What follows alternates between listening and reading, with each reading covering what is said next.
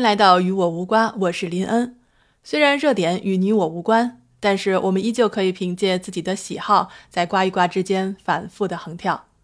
那今天呢是二零二二年的二月十三号，星期天。那听过与我无关的朋友呢都知道啊，我是现在住在澳大利亚悉尼的。那他们常问我的一个问题就是，说林恩，你出门的时候能看见袋鼠和考拉吗？呃，肯定是能看见啊，尤其是在二零二零年这个澳洲特大山火之前，每次开车进山呢，其实都可以看到。那考拉呢，其实是作为澳洲的标志性动物之一啊。这种生物特别呆萌，然后慢慢悠悠的，行动特别缓慢，特别可爱。那我还抱过考拉，那确实还是有点分量的啊。它的毛发呢，也不像是我们像猫似的，不是那么软的，它是有点硬的，而且爪子抠人的时候也挺疼的。但是真的特别可爱。按理说呢，周日我是很少更新节目的，但是我今天早上看到一个新闻啊，我就突然觉得大事不妙，所以想跟大家来分享一下。就是新闻里说，说在我所居住的新南威尔士州、还有昆士兰州、还有首都领地，联邦政府呢已经考虑把考拉的保护状态由易危降级为濒危。而且联邦政府也表示啊，将在四年内再花费五千万澳元来帮助澳大利亚日益减少的考拉种群。其实啊，在二零一二年的时候，考拉就被列为了易危物种，但是好像没有特别得到重视，就是因为这个被批准清除的考拉栖息地数量每年还在增加。那再加上二零一九年到二零二二年的那场烧了好几个月的丛林大火。新州在中北部海岸到南部地区有六个受过调查的过火地区的树袋熊种群总量下降了百分之七十一，因为当时就有报告说说如果丛林大火再次席卷东海岸，那么考拉的数量可能再也无法恢复了。二零二零年的新州会议有一个调查警告啊，就说说如果没有紧急干预，那有袋动物很可能在本世纪中叶之前灭绝。因为仅在这个丛林大火当中，新州就至少有六千四百只考拉丧生，不仅是新州，还有昆州。因为由于干旱、火灾和森林砍伐，昆士兰州的考拉数量从二零零一年开始到现在已经至少减少了一半。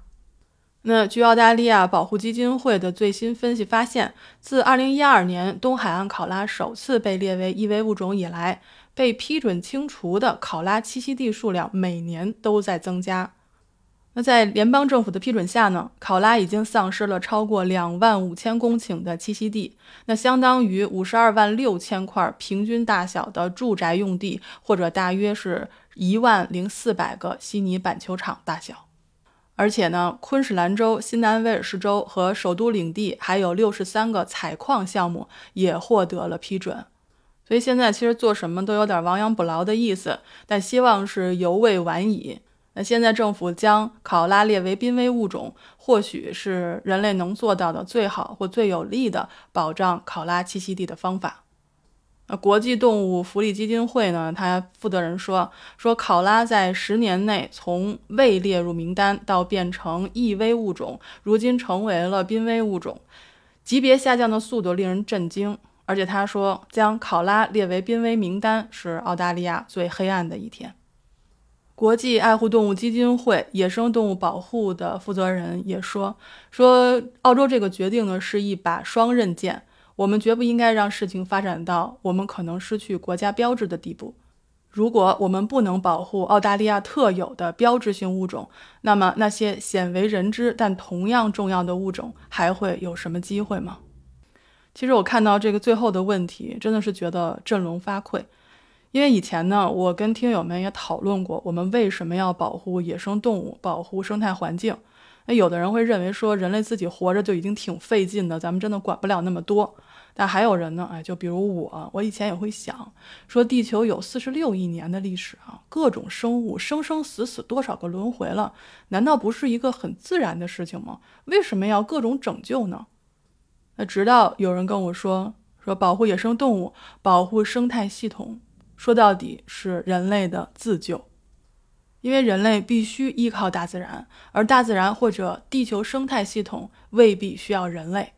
保护生态环境不是因为有的人是富有爱心，而是他们看到了人类与其他生物的共生关系。就有人举例说，说这就好比一个蜘蛛网，一个物种灭绝了，就会出现一个空洞的点，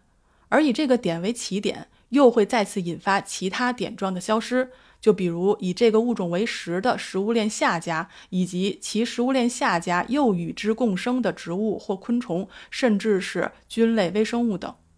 我们眼睛看到的可能只是一个物种的灭绝，但是你看不到的可能就是一片生态系统的崩塌。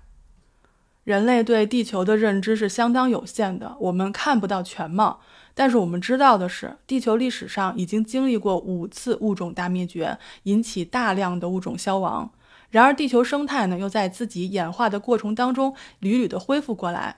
可到了现在呢，由于人类迅速的繁衍，在人类生存和生产中不断的扩大边界，所以它挤占了并破坏了野生动物的栖息地，就像我们今天说的考拉。除了考拉之外，还有各种的物种在消亡，而且物种消亡的速度比前五次因环境引起的物种大灭绝速度快了一千倍。所以在这样的灭绝速度面前，有些人表示绝望啊，有些人在行动，有一些人不知道。有一些人是无所谓，所以正在收听我声音的你是怎么想的呢？你愿意在评论区跟我分享你的想法吗？那我们今天的分享就到这里。您正在收听的是与我无关，我是林恩二百二十一赫兹，咱们下期再见。